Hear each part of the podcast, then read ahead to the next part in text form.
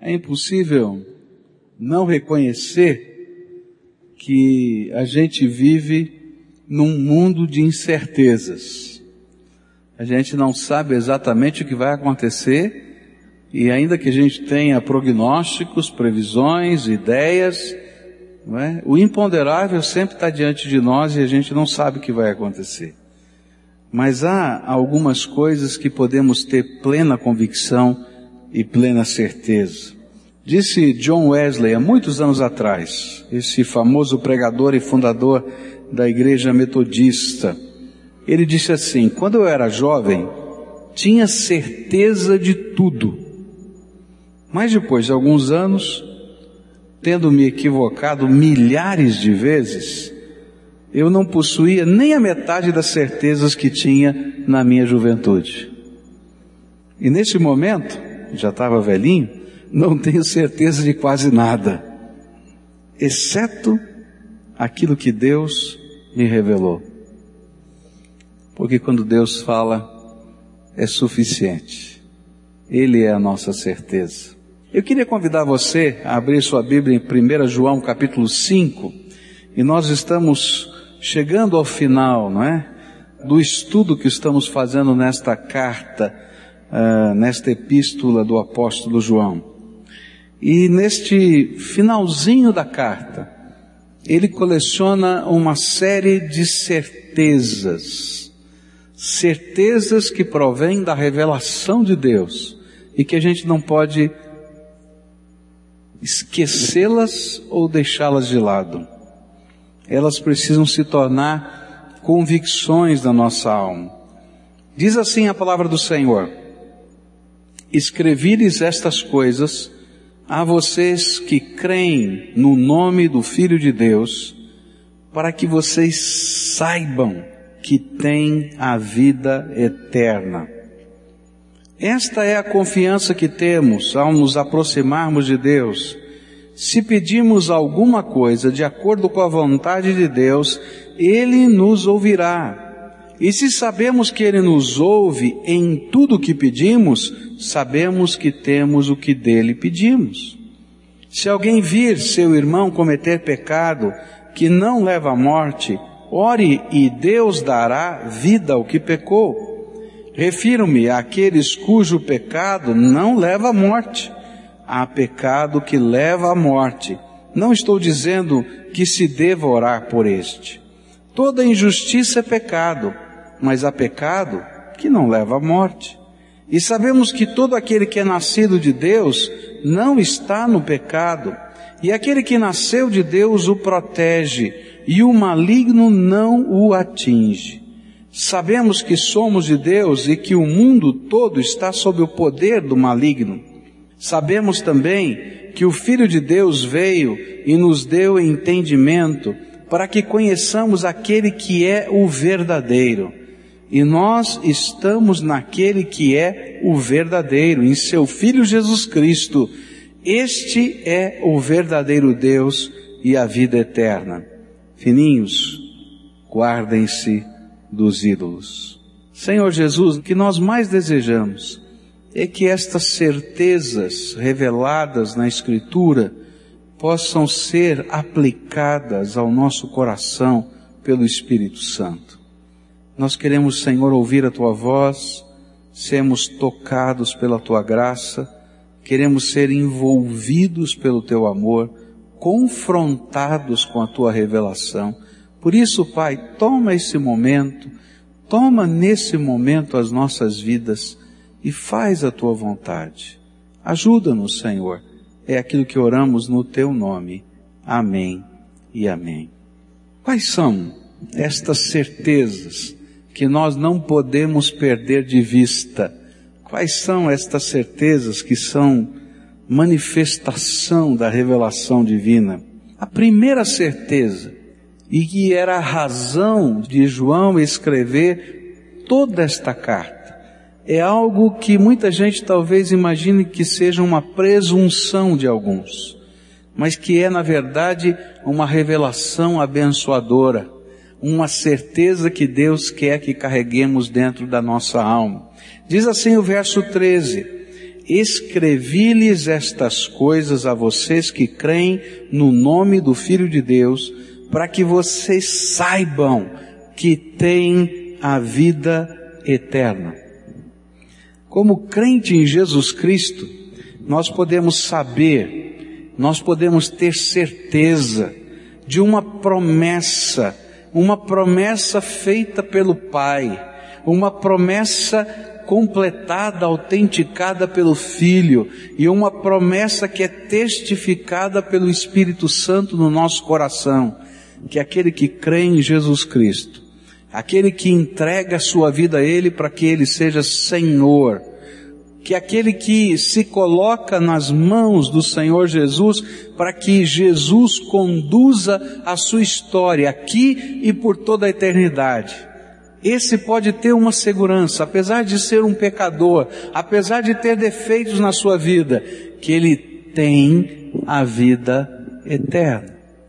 E João está dizendo: olha, eu estou escrevendo essa carta, porque no meio de tanta teologia que está correndo por aí, vocês precisam ter na mente uma revelação de Deus, uma promessa que está escrita nas Escrituras e que nós podemos contar e ter confiança, porque essa promessa não foi feita por homens, por religião, por denominação ou por instituição, mas é promessa do próprio Deus. Aquele que coloca a sua vida nas mãos do Senhor tem a vida eterna. E essa não é uma promessa que está apenas aqui no texto de 1 João. No Evangelho de João, no capítulo 3, o próprio Senhor Jesus vai dizer isso. Quem crê no Filho tem a vida eterna. Já quem rejeita o Filho não verá a vida, mas a ira de Deus permanece sobre ele.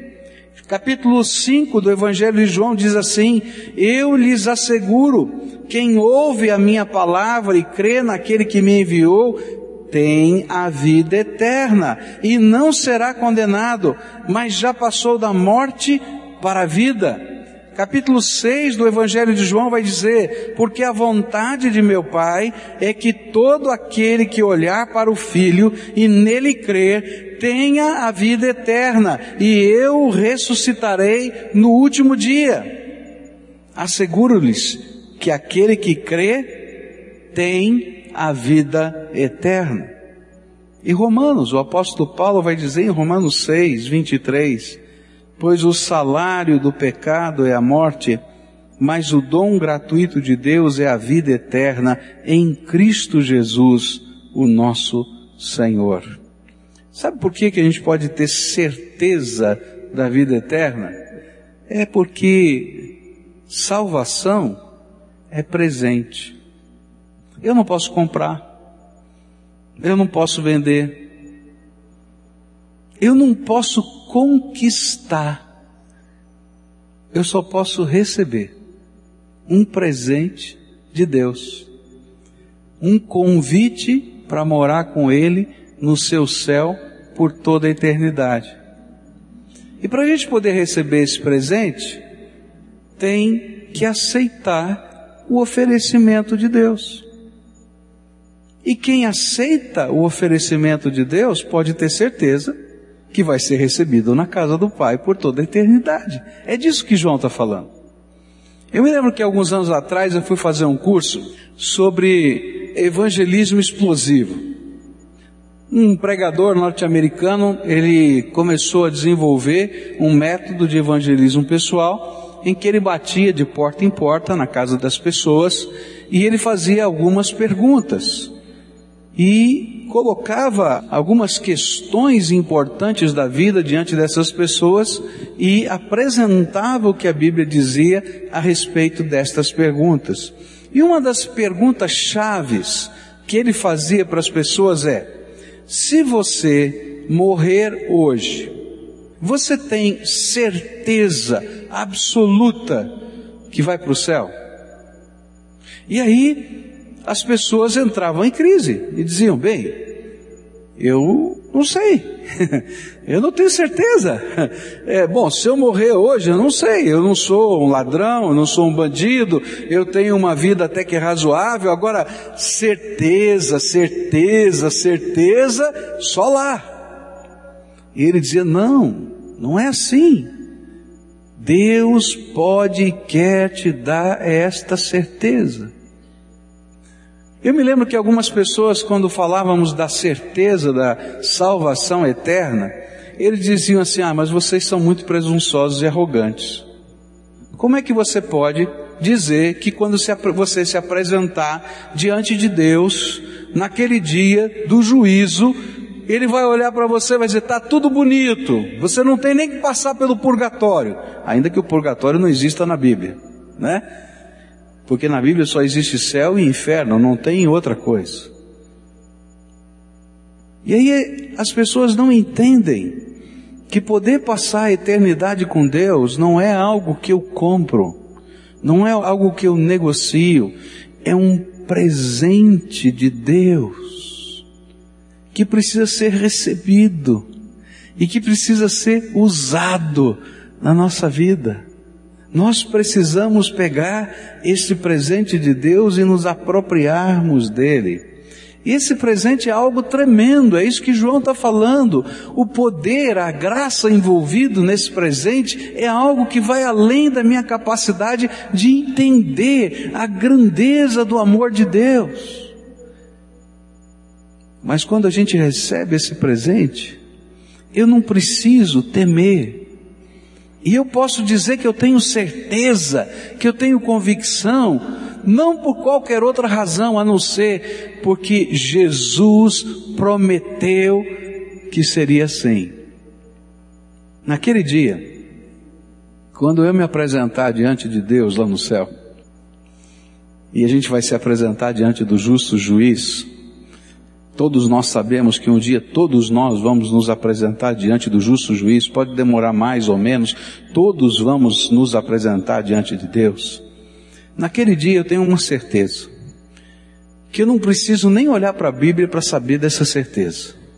Que quando eu olhar a grandeza de Deus, e a glória de Deus, e a santidade de Deus, eu vou me sentir o mais terrível pecador da face da terra. Não é verdade isso? Essa é uma certeza que Deus não precisa nem falar, eu já sei.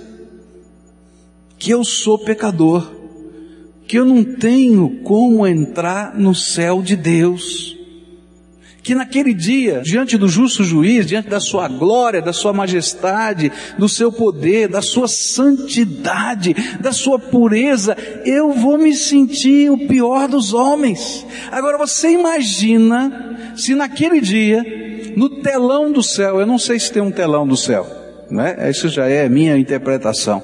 A Bíblia diz que tem o livro da vida, né? E que tem o livro ou os livros das nossas obras. Eu acho que lá a tecnologia do céu deve ser mais avançada. Então deve ter um grande telão lá, alguma coisa. Você imagine se naquela hora, no telão, começarem a aparecer os meus pecados. Ixi! Eu acho que se tivesse um cantinho, um buraquinho para me esconder, eu queria entrar dentro desse buraquinho. Mas sabe o que, que a Bíblia diz? Que quando eu recebo Jesus como Senhor e Salvador da minha vida, não é simplesmente eu ter Jesus pendurado no pescoço, não é Jesus como um nome bonito, mas é deixar Jesus ser o Senhor da minha vida. Eu entender a razão do porquê que Ele veio aqui ele veio porque eu sou pecador e eu não tenho jeito de entrar nesse céu, a não ser por causa da sua graça, do seu favor e da remissão dos meus pecados, porque ele tomou o meu lugar lá na cruz do Calvário e morreu por mim. A Bíblia diz que naquele dia em que eu me apresentar diante do justo Senhor e que eu estiver me sentindo o pior dos pecadores da face da terra, e antes talvez, eu espero, que o filme começa a passar, Jesus vai se apresentar diante do Pai e vai se colocar na minha frente. Ele vai dizer: Pai, por ele eu morri. Lembra? e vai olhar para mim e vai dizer para o Pai: com Ele eu vivi. No coração dele havia lugar para mim. Na sua alma havia um templo em que eu pude habitar. E apesar dele ser tudo isso aí, que o senhor sabe, meu sangue que foi vertido na cruz do Calvário lavou, perdoou, limpou e transformou essa vida. E aí eu vou ouvir uma das frases mais surpreendentes,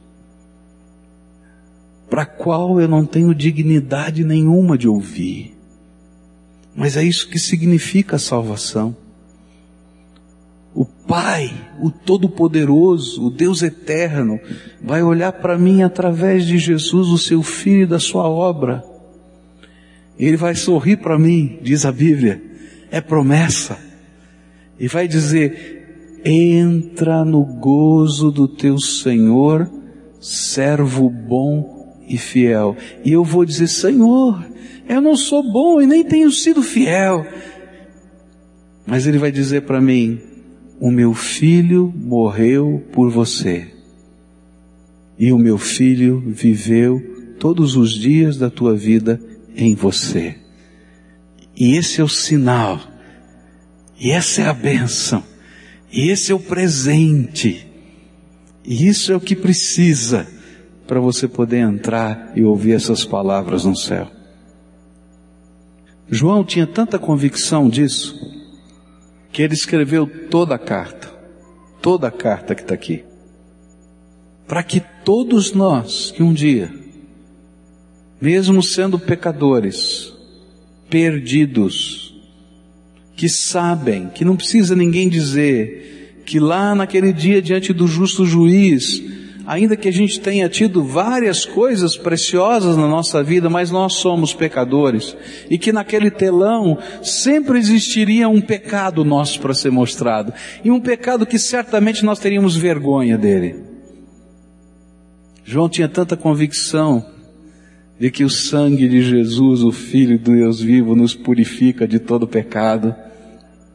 E ele tinha tanta convicção nas promessas que estão nos evangelhos, que ele vai dizer: Filhinhos, eu escrevi esta carta para que vocês possam ter convicção e certeza. Se Jesus é o Salvador e Senhor das suas vidas, vocês têm a vida eterna. Mas se Jesus não é o Senhor e Salvador da sua vida, se Ele não pode dizer quais são os valores do teu dia a dia, se Ele não pode interferir nos teus negócios, se Ele não pode dizer com quem você vai casar, se Ele não pode dizer como você vai educar os seus filhos, se Ele não pode dizer que palavras você deve ou não deve colocar nos seus lábios, então a Bíblia também vai dizer com toda certeza, você não tem a vida eterna. Mas se um dia você entregou a sua vida para Jesus ser o Senhor da sua vida. Então não precisa temer. E você pode carregar uma convicção no seu coração que não é uma convicção presunçosa, porque ela seria presunçosa se dependesse de você. Mas é uma convicção de quem confia nas promessas do seu Senhor. Deus lhe deu um salvo-conduto.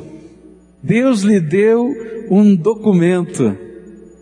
Quando a gente viaja para alguns países do mundo, é necessário que a gente tenha um visto de entrada. A gente, por exemplo, vai viajar para os Estados Unidos, vai viajar para alguns países do mundo, você então vai ao consulado, não é? E diz, olha, eu vou, quero viajar para esse país, lá com seu passaporte, não é? Essa pessoa pergunta, faz uma série de perguntas, pede alguns documentos, qual a intenção da sua viagem, quanto tempo você vai ficar e assim por diante.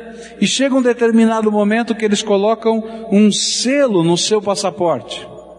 E aquele selo está dizendo, pode entrar naquele país de tal dia a tal dia. Você compra a passagem do avião, sobe no avião, vai até aquele lugar e chega o oficial da imigração. E você se apresenta para ele, ele faz aquelas mesmas perguntas, o que é que você veio fazer aqui? Quanto tempo você vai ficar? Quanto dinheiro você tem? Como é que é? Como é que não é? Vai embora? Vai ficar? Como é que é isso? E aí você pega o seu passaporte, coloca na mão dele e se tiver aquele selo, e se as suas respostas estiverem adequadas com aquilo que aquele selo diz, ele vai dizer: pode entrar. Meus queridos, o que Deus está nos dando é o selo da sua graça. Jesus morreu na cruz do Calvário pelos nossos pecados, para que todo aquele que nele crê não pereça, mas tenha a vida eterna. E Deus para que a gente não tivesse dúvida disso, colocou um selo no nosso passaporte. Isso vai dizer mais, pastor. Você vai dizer que tem aí uma bula, que tem aí um salvo-conduto, uma indulgência que eu possa entrar no céu? Eu falei, não. O selo de Deus é maior. E a Bíblia diz que para que a gente pudesse ter convicção, Ele derramou o seu Espírito Santo dentro da nossa alma, e o Espírito Santo que habita dentro de nós testifica ao nosso coração que nós somos filhos de Deus, e essa é a marca de propriedade exclusiva de Deus. E quando essa marca está dentro da gente, a gente pode ouvir a voz de Deus, sentir a presença de Deus no nosso coração, ser confrontado nessa vida com os nossos próprios pecados, isso não uma vez só, todo dia. Mas é esse selo de Deus, o Espírito Santo, que constantemente está dizendo, filho, pode ter convicção, pode ter convicção, pode ter convicção, pode ter convicção. Jesus já abriu a porta do céu para você. A pergunta que eu queria fazer para você é uma pergunta simples, mas profundamente séria. Você tem certeza que se hoje, por alguma razão, você parar de respirar, se hoje, por alguma razão, você tiver que se encontrar com o Todo-Poderoso Senhor do céu e da terra, você vai poder passar a tua eternidade no céu de Deus? Se por acaso no teu coração ainda paira dúvida, é porque o selo de Deus não está aí dentro, porque se ele tivesse aí dentro, ele estaria dizendo, filho, pode ter certeza na minha promessa. E se o selo de Deus não está aí dentro, é porque de alguma maneira na tua vida, ainda que você creia que Jesus existe, que ele fez tudo isso, você não fez uma entrega uma entrega tremenda, uma entrega maravilhosa, que é quando a gente diz de hoje em diante, eu não vou mais viver do meu jeito. Eu não vou mais viver segundo os ditames da minha própria cabeça. Mas de hoje em diante eu quero colocar Jesus, aquele que morreu e ressuscitou por mim, como Senhor da minha vida. Jesus, de hoje em diante, o Senhor pode dizer o que o Senhor quiser. O Senhor pode mandar o que o Senhor quiser. A minha vida não mais me pertence. Tu és o Rei, o Senhor, Tu és o Salvador. E quando a gente faz essa entrega simples, não tem raio, não tem trovão, não aparece anjo, a gente simplesmente faz uma oração de fé alguma coisa de Deus começa a acontecer dentro da gente. Deus abre as janelas dos céus, diz a Bíblia, e Ele derrama o seu Espírito. E o Espírito de Deus começa a falar com o nosso espírito, com o nosso coração. E Ele começa a nos ensinar a viver. E enquanto Ele nos ensina a viver, Ele vai nos dando convicção. Filho, pode ter certeza que aquilo que o Pai prometeu, Ele vai cumprir. E sabe o que é tremendo, queridos? Isso não depende de nenhuma organização humana.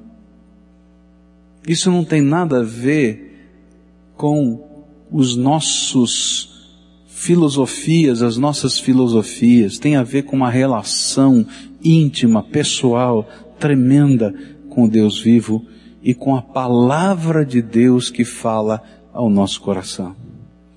Se hoje, se hoje, se hoje, se você for chamado hoje para esse encontro final e definitivo com Deus, você tem certeza da vida eterna? A Bíblia está escrita para que nós possamos ter plena e total convicção de que a vida eterna é de todos quantos colocam a sua vida nas mãos do Senhor Jesus.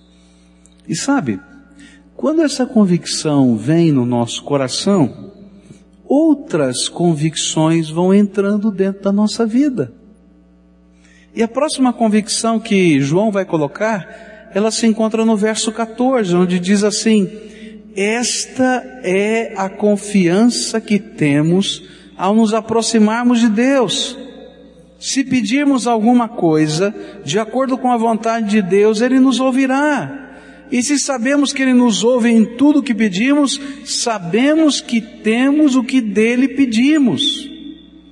A segunda certeza que João vai falar aqui é que se Jesus é o Senhor da nossa vida, se Ele habita o nosso coração, não somente vamos poder passar a eternidade na presença dEle, mas como as linhas de comunicação entre a terra e o céu, entre você e Deus agora estão abertas. E a gente pode falar com o Todo-Poderoso. E a gente pode ter uma audiência particular com Ele. O autor do livro de Hebreus, no capítulo 4, vai colocar para a gente essa visão e esta figura.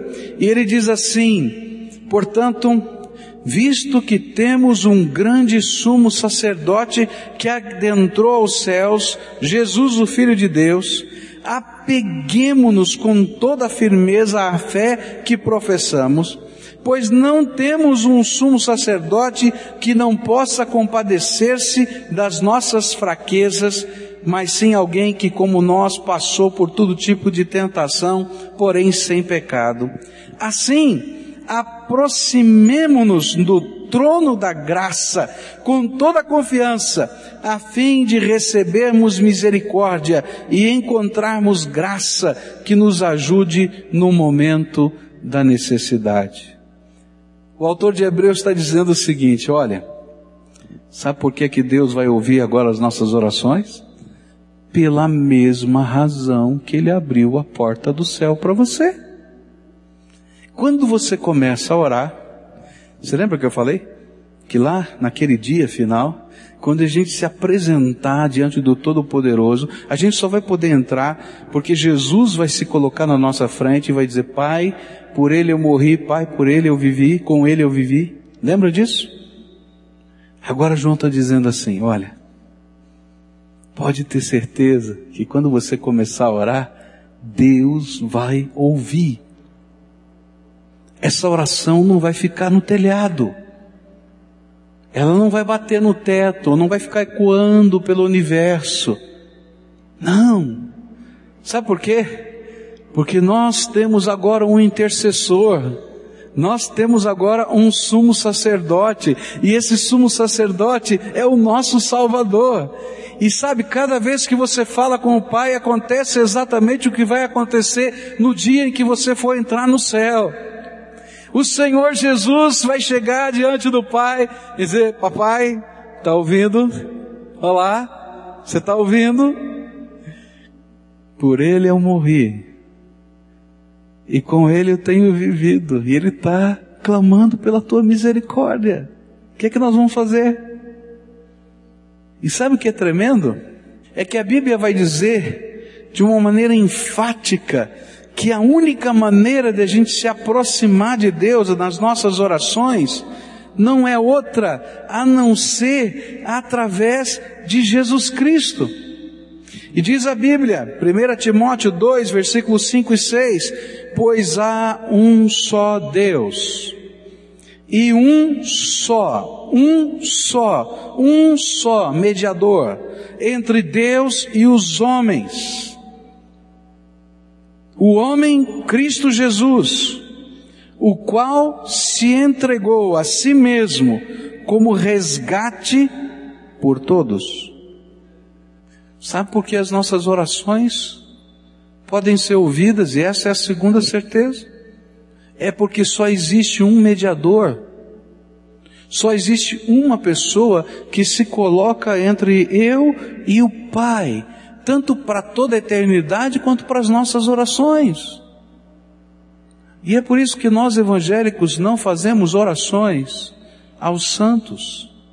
Ainda que nós creiamos que muitos desses homens e mulheres foram homens tremendamente mulheres piedosos, tementes a Deus, mas que não podem se colocar entre nós e Deus.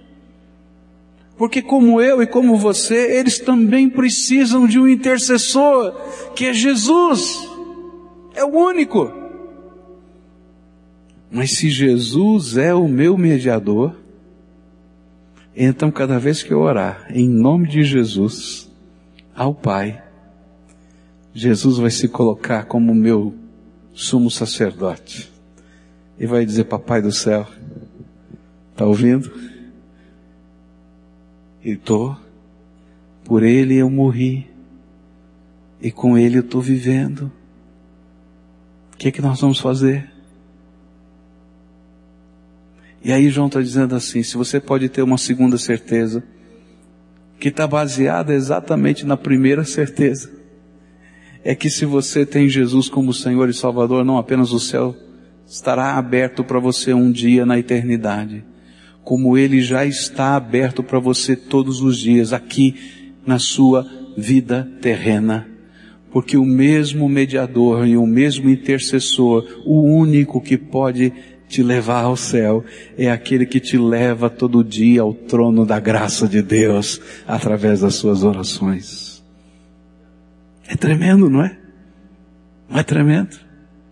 E é por isso que Jesus disse aos seus discípulos algo tremendo: Eu sou o caminho, e a verdade, e a vida, e ninguém vai ao Pai senão por mim. Não tem outro intercessor. Por isso que João vai nos explicar no Evangelho todas as nossas orações só podem ser feitas em nome de Jesus. Porque se eu fizer qualquer oração em nome de qualquer outra pessoa, não chega lá, gente. Porque só tem um mediador. E só tem um caminho. E esse mediador e esse caminho são os mesmos que nos levam à eternidade no céu e os mesmos que levam as nossas orações hoje à presença do Pai. E se você pesquisar em toda a Bíblia, você não vai encontrar na Bíblia inteira um texto que diga, ore em nome disso, daquilo, do apóstolo Pedro, do apóstolo João, e quando alguém imaginou que poderia fazer isso, os apóstolos choraram e rasgaram as suas roupas. Está lá no livro de Atos dos Apóstolos, quando eles olharam para Paulo e Barnabé e viram os milagres que Deus fazia, as pessoas chegaram para Paulo e Barnabé e começaram a adorá-lo e fazer oração para eles. E quando eles viram isso, eles ficaram tão angustiados, começaram a chorar diante de Deus, rasgaram as suas roupas de vergonha e disse: "Não, gente, nós somos só homens, só há um Deus e mediador entre os homens, Jesus Jesus Cristo. Olhem para Ele. Há uma certeza, a vida eterna. Há uma segunda certeza. Através de Jesus, Deus está ouvindo cada uma das suas orações. Se podemos ter uma convicção e uma certeza, é que temos um intercessor. E por causa de Jesus, como Senhor da nossa vida, um dia poderemos entrar no céu de Deus e podemos ter convicção disso. E por causa de Jesus, ainda que eu não veja nada, ainda que eu não ouça nada, ainda que quando a gente ore não apareça um raio, um trovão, o chão não se mova, eu sei que Jesus, o meu intercessor, se apresenta diante do Pai e diz: Papai, o que, que nós vamos fazer? O que, que a gente vai fazer? E o papai, cheio da graça e do amor dele, junto com o seu filho Jesus, derrama o seu Espírito Santo, manda os seus anjos trabalharem, e coisas que eu não estou vendo estão acontecendo. E João está dizendo: você pode ter certeza que essa dinâmica do céu está em funcionamento. A minha pergunta é: você já convidou Jesus para ser o seu Salvador pessoal? Não adianta saber que Ele é Salvador se você não deixar que Ele salve a sua vida. Se você já convidou Jesus para ser o Senhor da tua vida, ou seja, você vai entregar a chave da tua vida, do teu coração, da tua casa, dos teus negócios, da tua família, das tuas aspirações, do presente, do passado, do futuro, tudo. E deixar Jesus te ensinar a viver do jeito dele. A palavra de Deus diz que quando pela fé a gente faz isso, é fé, é um passo de fé, só isso. Só isso, não tem outra coisa. Jesus ouve, fica feliz porque esta é a oração que Ele está esperando ouvir dos teus lábios a vida inteira, a sua vida inteira. Ele abre as janelas dos céus, derrama o seu Espírito Santo e coloca um selo propriedade exclusiva de Jesus Cristo, Filho do Deus vivo. E a partir desse instante ele passa a ser o seu intercessor particular. Você não precisa orar mais nada nem a ninguém. Você falar direto ao Pai em nome de Jesus. E cada vez que você ora, a sala do trono se abre. A sala do trono se abre. E Jesus entra com as suas orações. E diz: Papai, o que, que a gente vai fazer? Lembra? Eu morri por ele. Ressuscitei por ele. Ou por ela. Tenho vivido nesse coração. E queridos, não existe coisa mais tremenda do que aprender a viver essa dinâmica da fé. Jesus, Senhor e Salvador sumo sacerdote e intercessor da nossa vida. Simples, mas é certeza, confiança e benção. Há uma oração que Deus quer ouvir dos seus lábios. Há uma oração que a gente não pode fazer, que é só tua. É quando a gente fala para Jesus: Olha, eu sou pecador, eu sei que lá naquele dia, eu não tenho condição de passar no teu juízo, mas eu preciso de um Salvador que não apenas me salve lá na eternidade, mas me ensine a viver cada dia segundo a sua graça. E eu quero convidar Jesus para ser o Senhor e o Salvador da minha vida, tá? Então eu queria que agora você colocasse isso nas tuas palavras, do teu jeito tá? Mas que a essência seja isso, um convite para Jesus entrar dentro da história da nossa vida e no nosso coração. E olha, a gente tem medo. O que que Jesus vai mudar? O que que vai acontecer? Eu me lembro de uma moça que eu falava sobre isso e disse assim, mas Jesus, vai agora, como é que eu vou fazer? Eu vou, não vou poder decidir a minha vida. Eu falei, não, você vai ter um parceiro maravilhoso que vai te ajudar a tomar todas as decisões da vida. Então agora, faz a tua oração do teu jeito.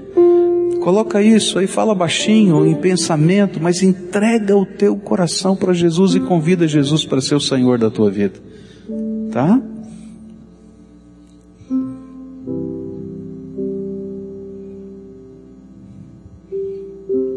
Agora eu quero pedir a bênção de Deus por você, tá bom? Senhor Jesus, nós estamos reunidos aqui debaixo da autoridade tremenda do Teu nome. E a Tua palavra nos diz que nesta hora o Senhor está se apresentando ao Pai como nosso intercessor. E essas orações que foram feitas, foram feitas ao Senhor, porque o Senhor é o único, o único que pode se apresentar e se colocar entre nós e Deus. E nesta hora eu quero te pedir uma coisa tremenda. Ah, Jesus, vem aqui nesse coração. Esses teus filhos te convidaram assim. E eu quero te pedir, Pai, que o Senhor comece a arrumar essa casa. Porque o Senhor vai morar para toda a eternidade dentro desse coração. E essa casa está desarrumada, algumas estão sujas, estão desordenadas, tem tanta confusão. E esses teus filhos te deram toda a liberdade.